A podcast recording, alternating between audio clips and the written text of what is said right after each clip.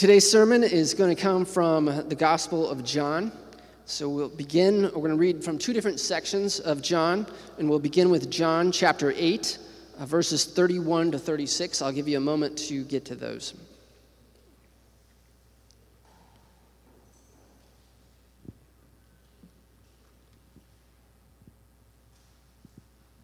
So this is John 8, starting in verse 31.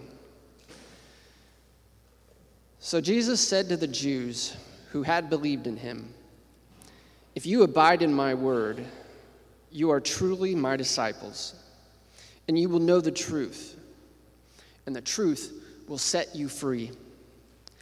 They answered him, We are the offspring of Abraham and have never been enslaved to anyone.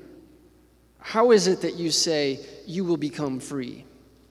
Jesus answered them, Truly, truly, I say to you, everyone who practices sin is a slave to sin.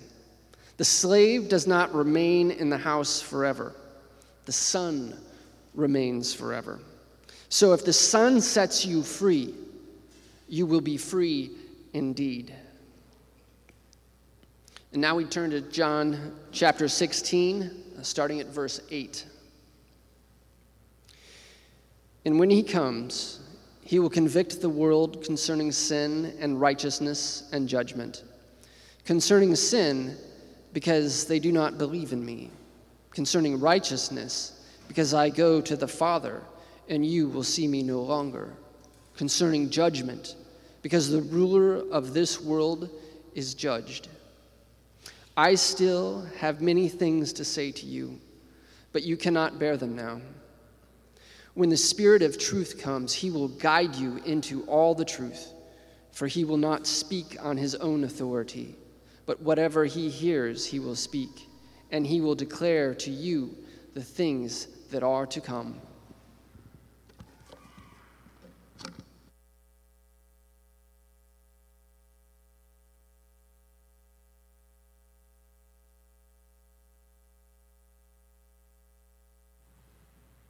Right, thank you, Mike. Uh, good morning, Renewal Mainline. Uh, it's great to be here together for uh, our Lord's Day worship service. You don't know me, uh, my name's Dan, uh, one of the pastors on staff, and uh, it's wonderful to be able to worship together with you all.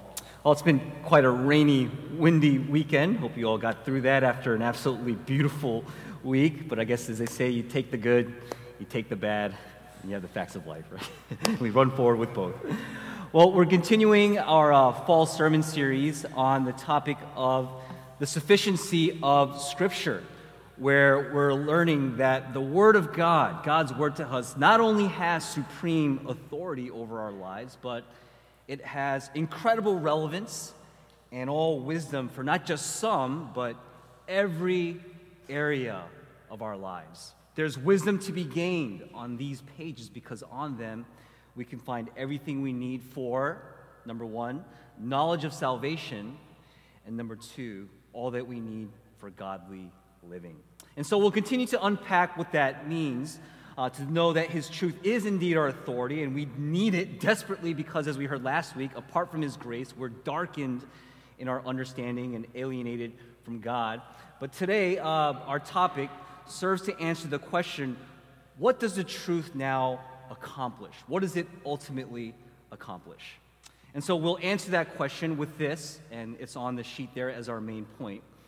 The truth of Scripture accomplishes God's purposes in us by setting us free from sin and changing us from the inside out by the power of the Spirit of truth. Right. So, with that, what, will you bow your heads with me? We'll depend on the Lord uh, for this word today. God, we thank you for this precious opportunity as you give us it week after week to hear from you, to sit underneath your precious words that you have put before us for our good, to feed us, to nourish us, to strengthen our faith. God, if our lives have gotten out of focus, to make that clear, and ultimately that if we stray, to reorient our hearts back to yourself. God, what can we do if we're ever left to figure out our own way in this broken world? If we were left to justify our own existence before you. God, if we have ever had to make payment for all the ways we've fallen short. But God, we thank you that in Jesus, not only are we forgiven, but we're free. The truth has set us free to be everything that you have designed for us to be. And so, God, I pray if anyone in this room this morning is struggling to know their purpose or feeling empty, God, I pray that you would empower these words to fill us to the full so that we may truly know beyond a shadow of a doubt who we are, what our calling is based on what you have taught us in your word. God, we lift up this time to you and pray these things in Jesus' name. Amen. Well, what I wanted to do to start is uh, real quick turn to your neighbor and ask this question. If you're with a family member, this will be easy, right? What's one habit of yours that you wish you could change, but you can't? Okay, it could be something silly like leaving the toilet seat up, or something like using too much sarcasm, or something like that. So, real quick, I'll give you like 30 seconds.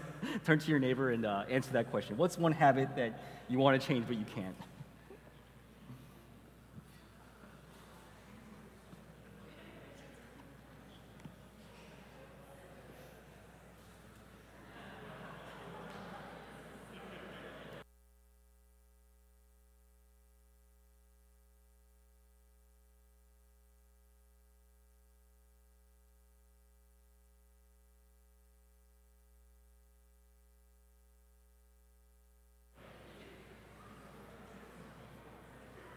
All right, just a little icebreaker question like we do in our CGs, right?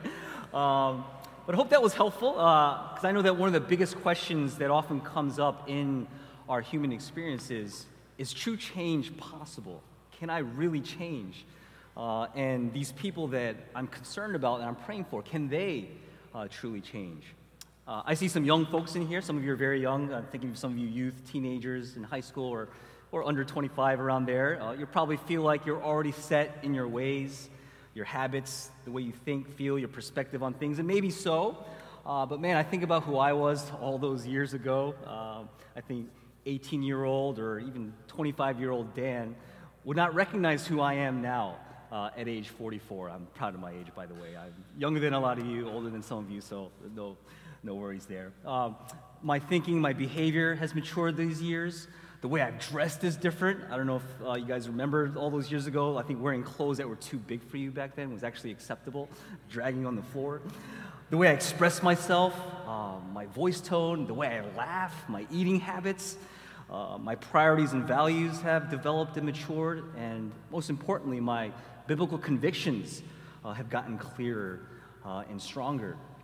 It's all by the grace of God, all by the grace of God that that happened over the course of time. And so true change in our lives is possible. And so the bigger question is, as we've been learning in this series, for whom do we change? Who do we listen to? And who do we allow to dictate that change in our lives? So I want to approach this message today to, to uh, show us that it's the Holy Spirit who is constantly at work in us, the Spirit of truth, as He's called who actively works in us to accomplish God's purpose. It was His life giving word from the beginning that the Spirit worked through to bring about that change. And that is a deep, fundamental change of all that we were from the inside out. So that though there are remnants of the old self that still linger, I think there's a little feedback here. Uh, old habits, thoughts, struggles that we must battle for the rest of our lives but the Spirit works hand in hand with the Scriptures, working in all of God's power to bring us from where we are in our brokenness and deadness and truly make us whole and alive in Christ. Amen. If you are a believer in Jesus today, I pray we would never, ever stop believing that. My friends, if you're feeling weak, spiritually numb, hardened, maybe unmotivated to grow. This is why we come before God and sit underneath His Word. Because it's the only way our hearts can be filled and come alive. It's the only way we can be made new and face the pain and troubles of our day to day lives with any kind of redemptive hope. Of course, God can use other things. Maybe He'll use someone else's voice or their words. Maybe a song you turn on on the radio it gives you the feels. It's like, ooh, this is nice. A touching story you hear, or a beautiful scenery in nature, or some uplifting experience to stir your emotions, to want to change. And we don't have to automatically discount those things. There is goodness in them, but that's not the main thing we should be looking for. Because what we do have and always will have is His Word, which will help us grow and mature. Am I on here? All right, I'll, I'll just project here. And so, looking at these various passages, I want to show a simple progression of the way the Spirit of truth works to change us from the inside out. And so, on there, on the outline, it's the three C's, right? Uh, number one, the truth convicts us of sin. Number two, causes fruit bearing in us. And number three, commissions us for mission. Convicts us of sin, causes fruit bearing, and commissions us for mission. Convicting us of sin. So let's look at the first passage here in John 8 where Jesus spoke these words uh, to the Jews who had believed him If you abide in my word, and you are truly my disciples, and you will know the truth, and the truth will set you free. And jump down to 34. Truly, truly, I say to you, everyone who practices sin is a slave to sin. Verse 36, so if the Son sets you free, you will be free indeed. So Jesus starts this section by speaking of the importance of abiding in his words, because that is a sure indicator that if you do that, you are truly his disciples and you are truly following him. He then tells them that the truth, which is his very word, will set them free as they get to know it more and more. And after being asked what that means, Jesus responds by saying that if you continue to live in sin, then you are not yet free. You're a slave to sin. And if you want that teaching unpacked a little bit more, I can point you to Romans chapter 6. You can read that on your own.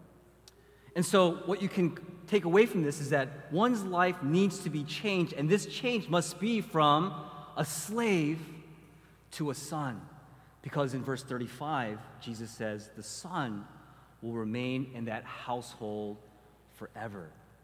And here's how that happens it's only when the true Son, with a capital S, the true Son of God, sets you free by what he did on the cross. And if the Son of God sets you free, you will be free indeed. So, in that same passage, Jesus says that the Son will set you free and the truth will set you free. So, He works through the power of the truth in changing us from being a slave, a slave to sin, into His chosen, precious child, who, as the verse tells us, will live forever. And my friends, that change comes from conviction by the work of the Spirit. And so that's where we turn to our second passage now in John 16. Jesus says this about the Spirit. Says, When the Spirit comes, when He comes, He will convict the world concerning sin and righteousness and judgment. Concerning sin, because they do not believe in me. So that's what he does, convicting the world of all this, because frankly, this is an important teaching because it's the only way we'll ever admit and know that we're sinful, that we fall short. Perhaps for a lot of us, this area of our lives where you know, we know what the scripture says about putting off sin, getting rid of sinful habits, or as the old Puritans say, mortifying the remaining sin in our lives If you want more on that, I'll point you to the theologian John Owen.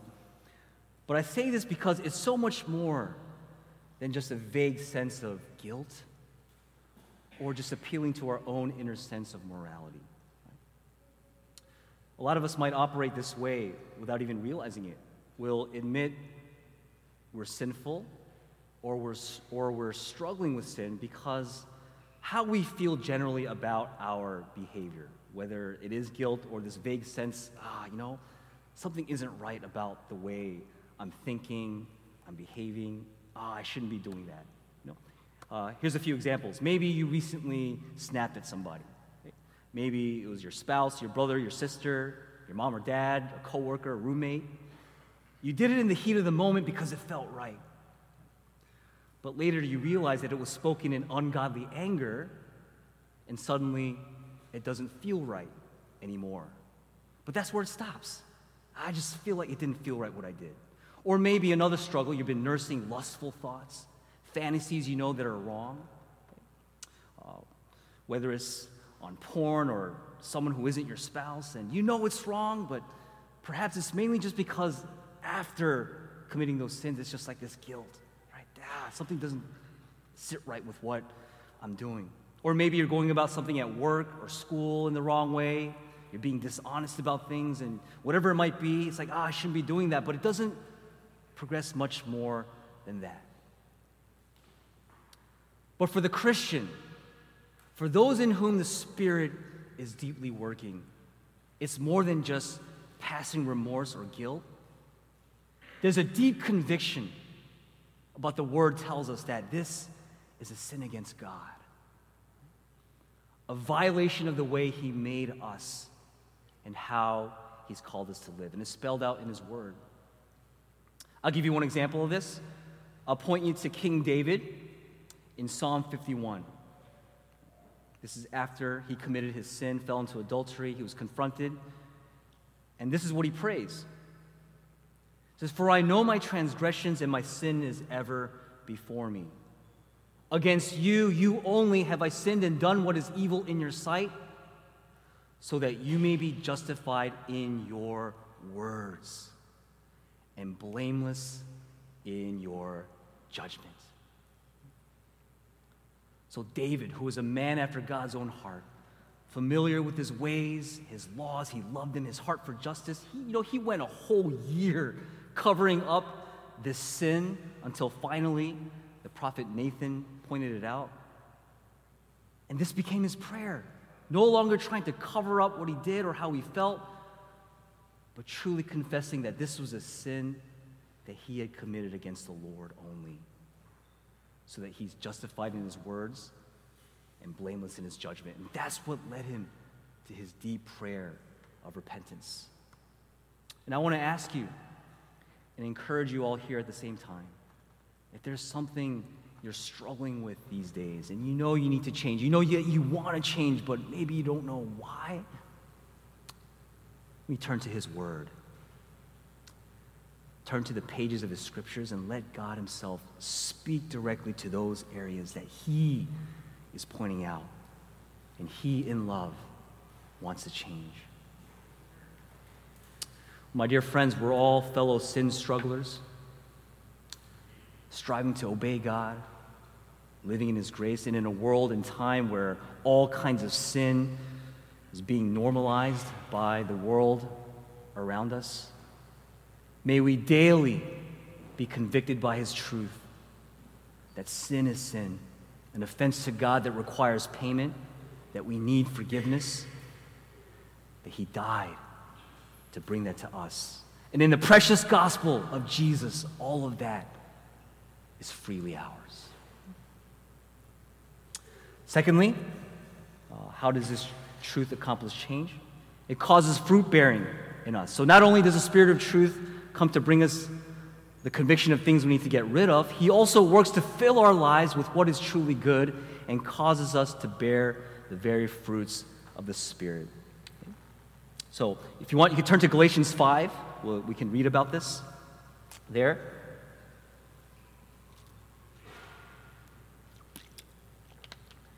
But the fruit of the Spirit is love, joy, peace, patience, kindness, goodness, faithfulness, gentleness, self control. Against such things there is no law. And those who belong to Christ Jesus have crucified the flesh with its passions and desires. You know, I always love revisiting uh, the list of fruits here because it's so much more than a list of traits, you know, to live up to. You know, the one of the first things that I think is, whoa, you know, this is nice. It would be really nice if these fruits could describe me. But the sad truth is, it doesn't. You know? I'm not very good at all nine. You know? I try, uh, but I fall short terribly. And maybe you all can relate. Not only that, these aren't natural. None of these things are natural for us. We're not born wanting to bear these things. You know? I see my son, who will be two in exactly a month, uh, as cute and as funny as he has been lately uh, to my wife and I. Man, there's a lot of depravity in him. If he doesn't get his milk in five seconds when he asks for it, it's like the world is falling apart. It's like the house is burning down. Ah, my brother, be nice to me, please. so we're not born naturally bearing these fruits, but we see how much harder it is, even in our day to day lives as adults, when we're under stress, right? we're under pain. Patience, kindness, know, love. What's that? You? So, what do we do? You know, just take this list and do everything in our own willpower? Just let me improve in these areas, force ourselves to live this way? We can't because we, it's too hard. We're only going to get frustrated, feel despair, and on the days that are very bad, it's like we will look at ourselves in the mirror and think the worst. But praise God, there is a better, more freeing way. The wonder of this list is that these fruits describe our Lord Jesus Christ perfectly. Our Savior Himself is perfect in love, joy, His peace He brings, patience, the kindness that leads us to repentance, His goodness, faithfulness to all His promises, our gentle Savior came to meet us where we were in our sin. Earlier this week, I was reminded in a Proverbs devotional uh, by Tim Keller that perhaps this is the best way to approach when what we think about when we look at the fruits of the Holy Spirit. Not allowing a list like this to crush us because of the ways we fall short, but by looking to our Savior who did it perfectly, gazing at Him, praying to Him, worshiping Him, loving Him, being loved by Him. And this is what he writes. We read this text in light of the gospel. We are not saved by performance, but those saved by grace in Christ love these texts as guides to pleasing and resembling the one who saved us. The gospel produces people who are eager to obey these patterns. And so we turn to him. Turn to our beautiful Savior. We bask in his kindness, his gentleness, his love, his goodness. We thank him for being perfect in these ways, and we allow that to sink deep into our hearts. How? His word. It all comes back to his word, reading his scriptures, internalizing his truth in our thoughts and in our affections. So it goes out to all of us. There may be some of us in this room who are more intellectually inclined, some of us who are more feelers out there, kind of like myself, we're just kind of driven along by our emotions. We allow the truth to shape both, right? What we think and know, what we gain in our minds about who God is. And we think thoughts after Him. We also allow that to enter deep into our souls, our hearts, where we yearn for Him, we desire Him, where it's the deepest longing of our heart just to be with Him and allow His love to melt us and draw us to His side. And as we do that, the verses we read in the scriptures, whether it's this or elsewhere, we allow to come as His word of grace to us. That this is something He will produce in us as we surrender. God, I read this and it sounds good. It makes sense. I agree. It makes me feel a certain way, but to live it out, oh, it's a whole other thing. It's hard, it's difficult. But as you read, you read in the spirit of understanding that his grace jumps out at us. Notice that these are not called the fruits of Christians, nor they are called the fruits of faithful churchgoers or the fruits of super spiritual people who have it all together. It's the fruits of the Spirit. The same Spirit who convicts you that we're bad, that we're self seeking, that we're depraved and we need Him, but the Spirit who brings good. He indwells you and me by His grace. And when He takes possession of your heart and your soul, when He convicts you, His word fills you, and this power overtakes your life as you're walking with Him, as you're living in His, as you're abiding in Him, you cannot stop these fruits from bearing. They are irrepressible. I once heard a pastor describe it like this. This was very, very visual to me. It always stuck with me. I never saw the movie Exorcist, and I hope you didn't either. But it's undeniable and obvious when you see you know, scenes like that, when someone has an evil spirit, it's, it shows, right? There's you know, head spinning, you know, projectile vomiting, pea soup flying out everywhere. And he made this connection. It's like, in the same way, in a much better light, it's undeniable and obvious when the Spirit of truth has filled you. That these fruits will be shown in all we say and do. But again, how? Later in the book of John, chapter 17, when Jesus is praying, he's lifting up his high priestly prayer on behalf of his disciples for the world. He prays this for them Sanctify them in the truth, for your word is truth. For their sake, I consecrate myself that they also may be sanctified in truth. And as I read this, I know these are different excerpts from the Gospel of John, but I can't deny the obvious themes that Jesus uses in both his words, his teachings, and his prayers, because these are the things that are driving him in this gospel. We're sanctified in truth, and his word is truth, and that is what changes us. As he says in John 15 also, I am the vine, you are the branches. If a man remains in me and I in him, he will bear much fruit.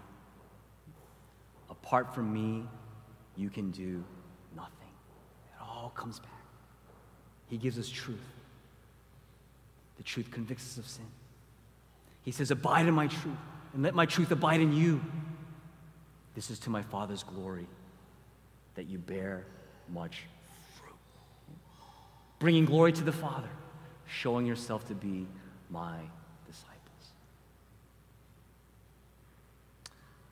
Put these words deep inside your heart. And maybe one practical thing you can do this week, something I'm revisiting over and over again, is the practice of scripture memory. First, you know, whether it's uh, just in your day to day devotional life, verses your heart clings to, but for starters, Maybe memorizing Galatians 5 22, 23. Memorize the nine fruits of the Spirit in order. Maybe take two fruits, fruits per day. Monday, love, joy. Tuesday, peace, patience.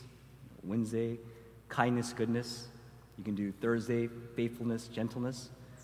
And on Friday, just focus on self control because nobody has self control. We all, that's a big one right there. And bring it to the Lord. Lord, take this as truth that allow it to nourish my faith and convict me to live in a way that pleases you. And know that because His grace is sufficient, as we claim that grace and truth to walk in it, that even if we fail, we can always return back to His Word. Because His truth will always remain. He always invites us back in His love says, Let my truth feed you, strengthen you, nourish you. And lastly, we can look at one more important way that truth changes us, commissioning us for mission. Real quick here. In that same passage of the high priestly prayer in John 17 that I just mentioned about being sanctified in truth, he adds his prayer in verse 18 As you sent me into the world, so I have sent them into the world. So, Jesus here, he's spending these last precious days and moments with his disciples, speaking about how he's going to leave them, speaking of his spirit of truth that will guide them, free them. His objective was first, in speaking to them, to love them, to make sure they were loving one another uh, in unity, but also to prepare them to be sent out, to be dispatched into the world to make disciples of all the nations. And so when the Spirit of truth grabs a hold of us, there's this deep interchange that we've talked about that takes place and can't be stopped. But there's also this change in the outward direction of our lives where we can no longer just live for ourselves and our own purposes, but to be the church that shines His light, to love those who are blind to the truth, who can neither see nor understand, to love our neighbors whether they join us here for service here on Sundays or find themselves sitting in our community groups in our weekly meetings. College students, youth students, it's those you sit next to in class, pass in your hallways or on campus. It's about caring for them, having eyes of compassion, no matter how different or strange they seem, and build, having built a relationship with them, to speak the truth, tell them that Christ is real through his words, and show them the truth through our loving acts of love and service. I'm so thankful for our diaconate last week we heard who's leading us in this direction with the different organizations we're partnering with. Praise God for that. We're praying that many could get involved to actively live this out because that's what the truth compels us to do. But may it continue to convict and guide us in this way for His work, which is what will truly fulfill us and what truly counts for all of eternity.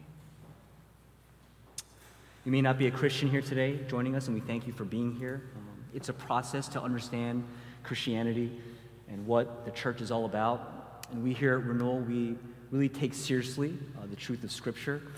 We make sure that it's taught faithfully and explained in a way that's clear and makes sense.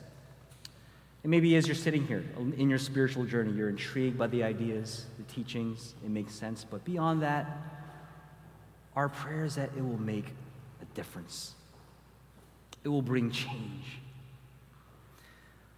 The point of today is that when you learn and encounter Christ in the Word, which is authoritative and sufficient for all things, that it will change you in ways that you don't realize or even control, in a way that amazes you and fulfills you.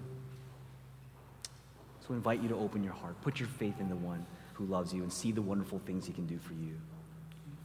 Maybe you're a struggling Christian, just kind of hanging on. Uh, you're here today, you're struggling to see change in your life. You're in an endless cycle of frustration. You really want to see some of those bad habits maybe you shared to disappear. Maybe you really want to see more godly habits appear and grow.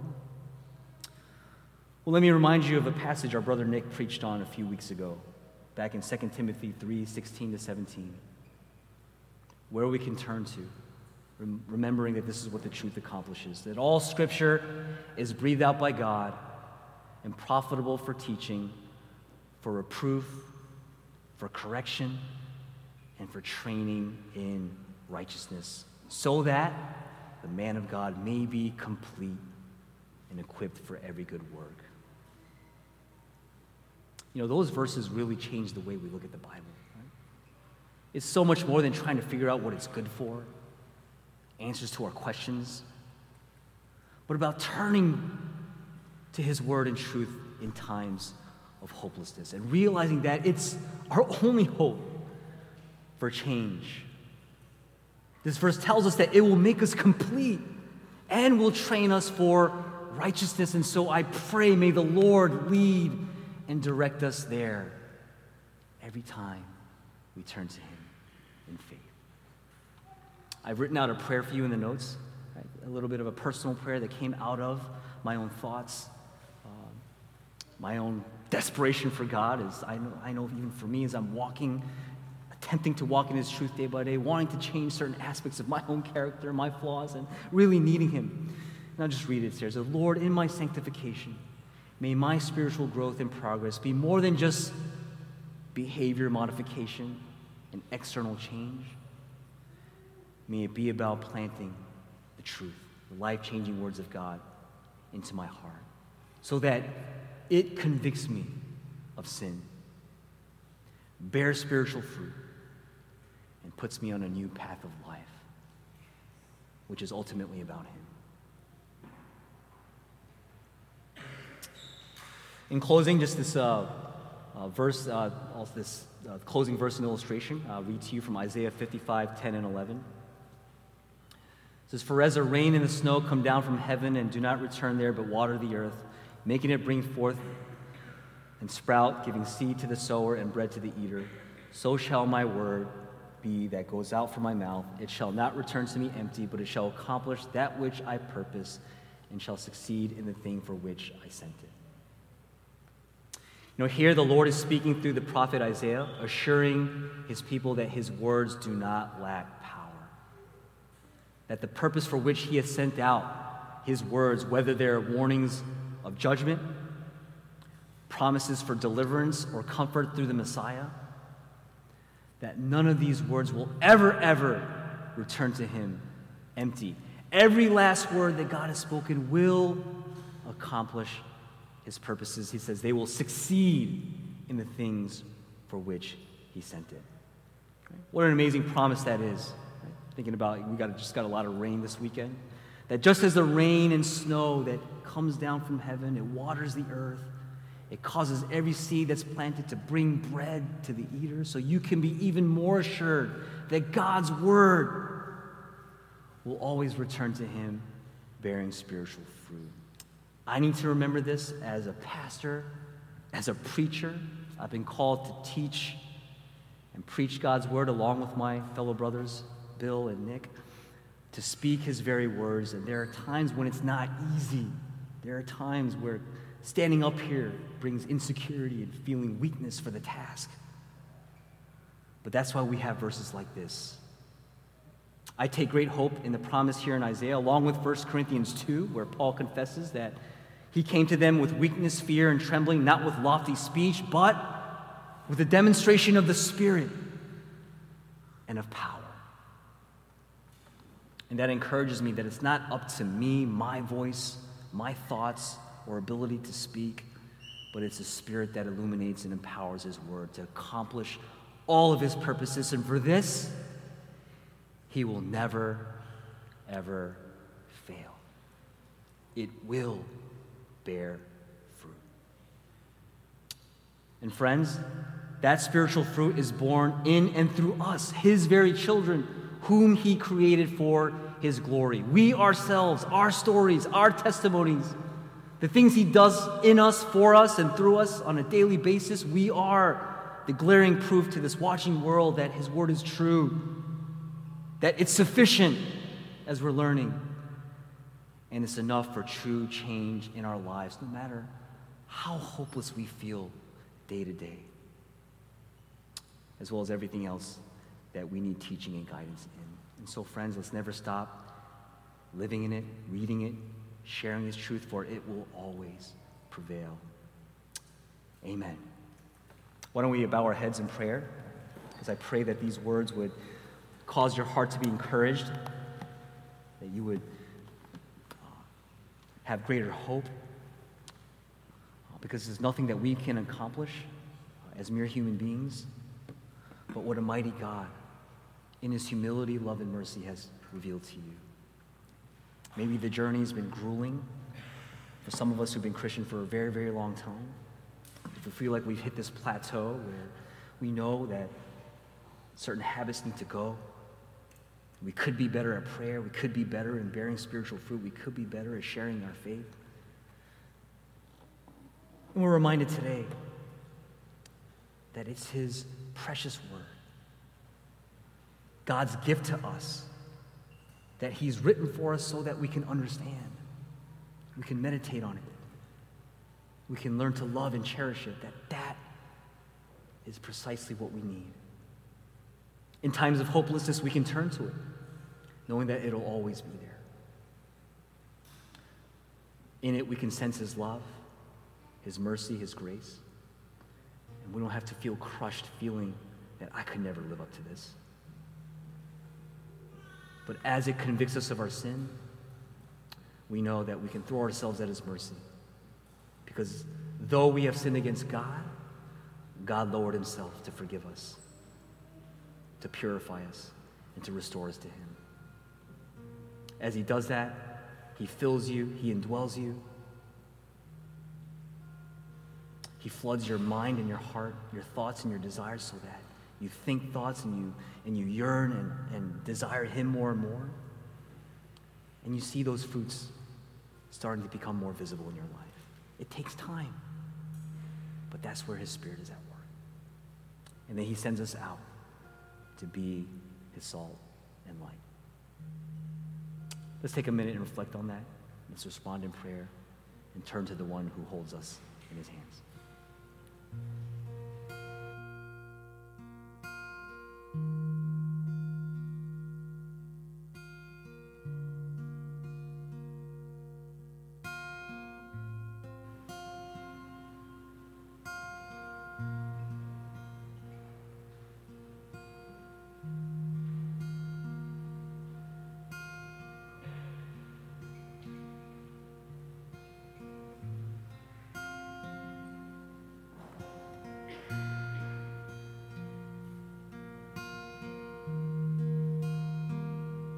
Jesus, would you encourage and strengthen us in our weakness today?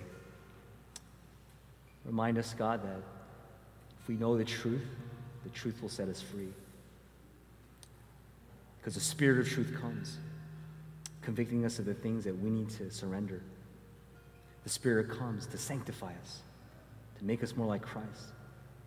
And the Spirit comes to send us out, to live your purpose in our lives.